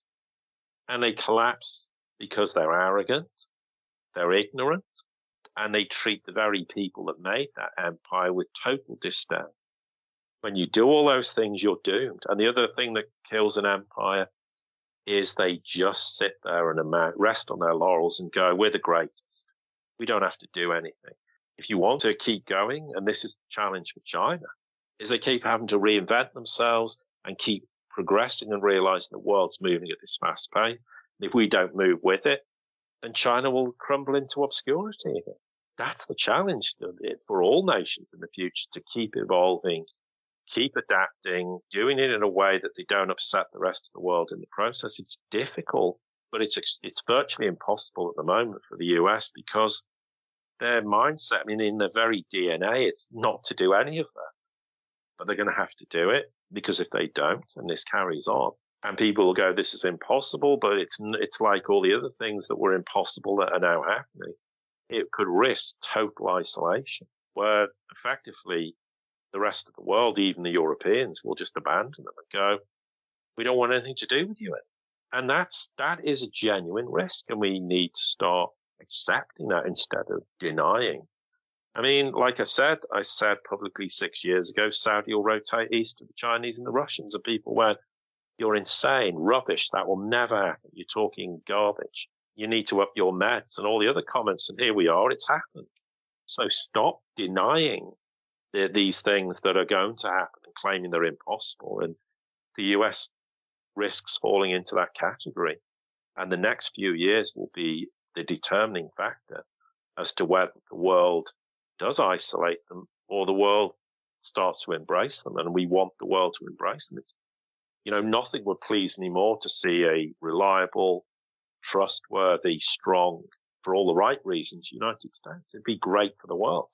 And it'd be lovely for us to do these interviews and talk about the great things the US is doing domestically and in the world. Nothing would please me more. But at the moment, we're a million miles away from that. And the question is, what will change the US's attitude? And at some point, something will, but that in itself could be a major destabilizing event in the United States itself and by extension for the rest of the world. And I'm not talking about World War III. I'm just saying it could create ripples and those ripples could become a major problem, maybe more so for, for Europe or its allies or the sort of Western world, less the global South, but particularly domestically. And I would be very concerned currently in the United States that the nation's never been more divided on political grounds. And the US people need to realize that politics is their current political structure is not the answer. They have to find an alternative way and, and learn to, to, to, to realize that collectively they have a strong future. But if they're at war with each other for a whole bunch of reasons, the United States is never going to be able to become a great nation amongst equals. Just to add to your point of the distrust of the global south with the west why are these nations rejecting the imf like when sri lanka needs money and it's having you know going bankrupt you still get the sense they don't want to deal with the imf they're talking to china about getting loans. You hear in indonesia you know where they're trying to do their opec style nickel cartel. You hear the them coming out saying you know don't follow the model of the latin americans. We know how that works out. When we try that model that the West, as they specifically said, you know, you know, encourages us to do, we have to become more like Taiwan, where we're more independent, where the world needs us. And that is the model we need to follow. So, just as a final question here, as we wrap up this very long interview, and thank you for your time, Paul. Oh, it's a pleasure. Uh, where are we with BRICS Plus? Uh, as far as like, you know, what's your latest thoughts on how this is going? It does seem to be getting some kind of momentum. You know, more than a dozen countries are looking to join. What have you seen? Uh, sometimes it gets relegated to conspiracy theory, that you know, this idea of the currency that they're making. Just as a final question, uh, where are we with BRICS Plus? Yeah, for sure. There's at least a dozen nations want to join, not just the Saudis, the, the Iranians, Argentina. They've submitted formal applications, Algeria, Egypt, etc.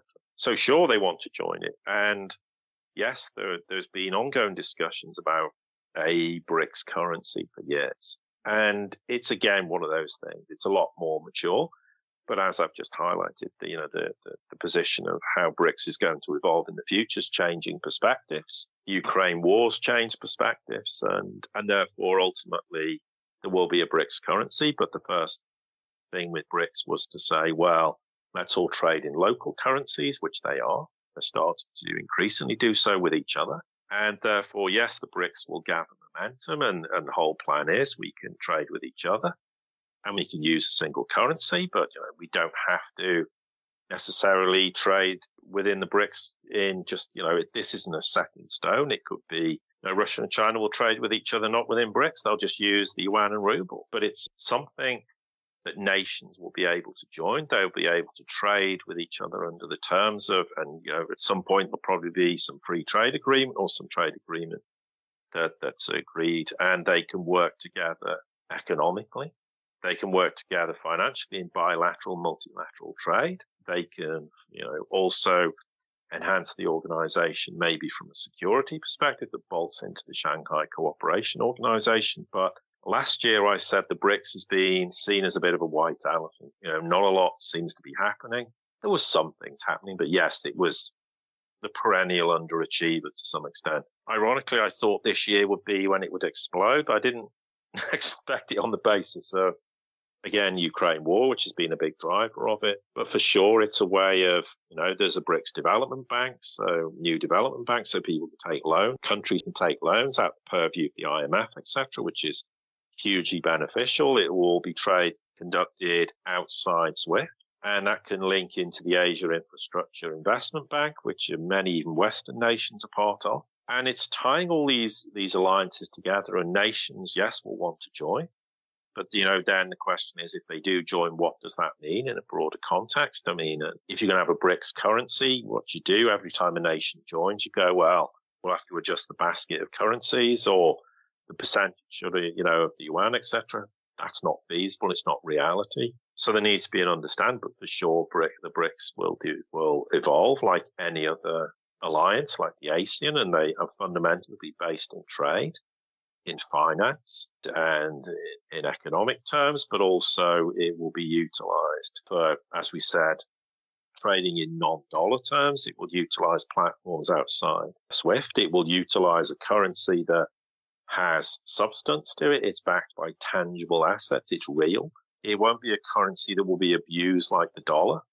Because if we've never learned more than today that you need to live within your means and not beyond your means, then I don't know when we're ever going to learn that lesson. But that then encourages innovation. So these nations can pool resources and therefore they can start to, arguably, as the BRICS grows, like you just said, with Indonesia looking at kind of an OPEC arrangement for, from their own perspective with metals. They could go, hang on, we're all part of BRICS. So we could start pricing, I don't know, oil and uh, gas in in the BRICS currency, and people will go, I'll buy in that because it's backed by commodities. So it gives it some internationalization as well.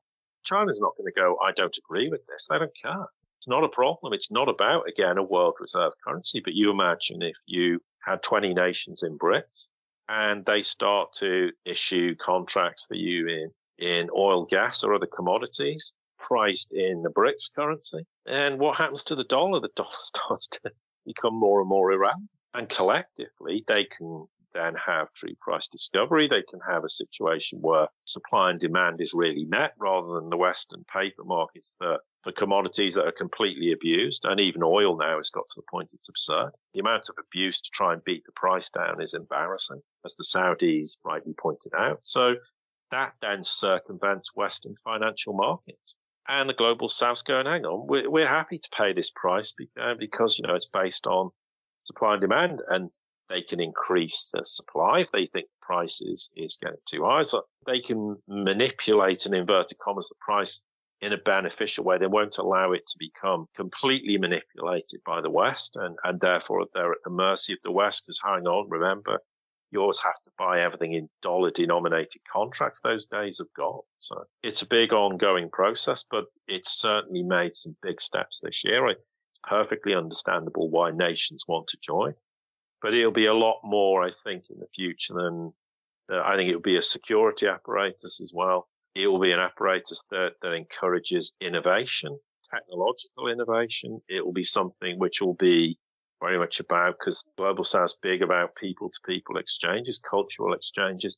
So, you know, nations like in the West do know why people culturally are different in other countries. And it isn't a problem. It's just the way they are. And that builds trust in nations. And you know, people going to other countries helps to break down a lot of these barriers. So it has an enormous uh, potential in all manners of, of industrial sectors and where, you know, telecommunications, e-commerce, new technologies, renewable energy, which actually works like the West thinks it can work, how we're going to balance that with, with oil and gas. We, we can create food security for the global south.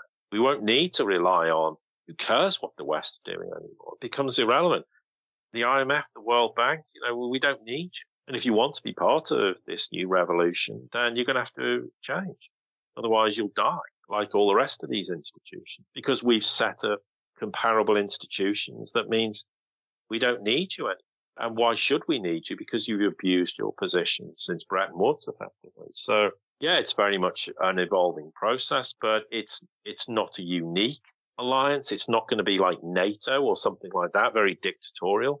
Nations are free to join and nations are free to, to leave, you know, but you can reap benefits uh, collectively individually and, and you know and then they can pool resources pool the commodities they've got and go okay we've we've been beaten up by the west for decades. Hang on we actually have some commodities. We're, or you know what we're a great place to invest in. Why don't you come and build some industry in our country?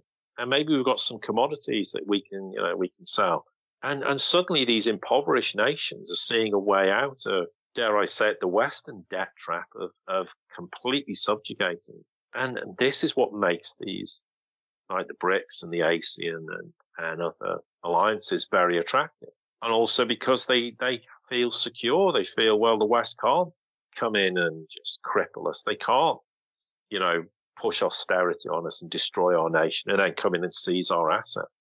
We actually can utilize our assets in a way that benefits our country. And this is building poles. This is the multipolar world. So how does Africa benefit? How does Asia benefit? How does South America benefit?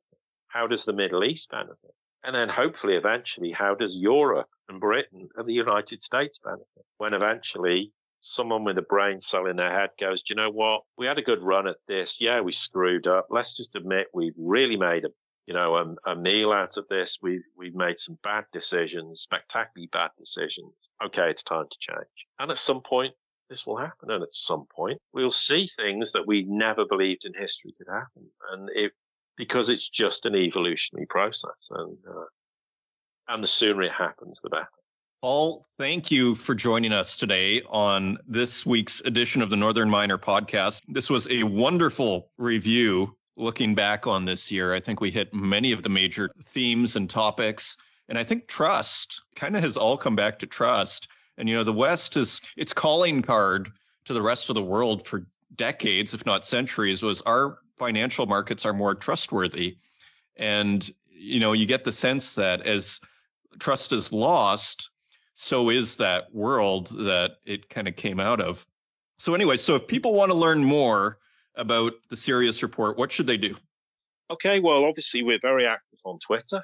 That's at the Sirius Report. That's on a near daily, well, pretty much daily basis. We're also, we've kind of recently reactivated our website. So there's some articles we put on there and we put all the interviews. We've done quite a lot recently and we'll keep putting uh, some content on that, but predominantly we have a podcast subscription series, which is $4.75 a month, or if you subscribe for a year, you get a month free. So it's $52.75 if my maths is correct. And unfortunately, we had to go subscription based because we couldn't monetize it. This basically continues to show how the multipolar world's been developing and we tell people things years in advance of when they happen or why this is an important development. And we also highlight the sadly ongoing demise of unipolarity. And we do five podcasts a week equivalent, which is about an hour and 40 minutes roughly a week.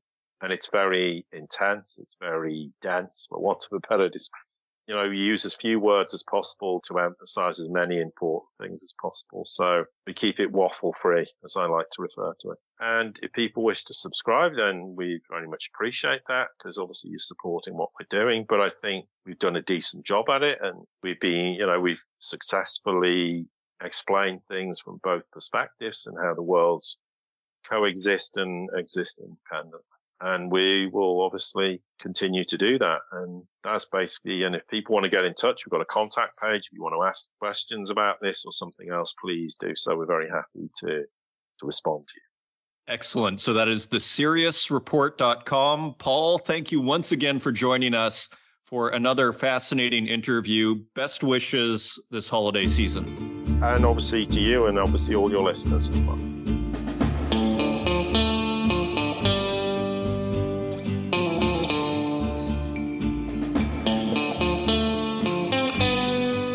Well, I hope you enjoyed that marathon interview on the big topics, the big takeaways of 2022. So let me just reach out to thank you, dear listener, for joining us this year. I hope you have a wonderful Christmas and a happy holidays from all of us here at the Northern Miner. Thank you for your support, and we wish you all the best and look forward to a wonderful time together next year. We will have shows next week, of course, and I will see you then. You want to help out the podcast, leave us a review in the Apple Podcast directory, share it with your friends. Until next week, take care.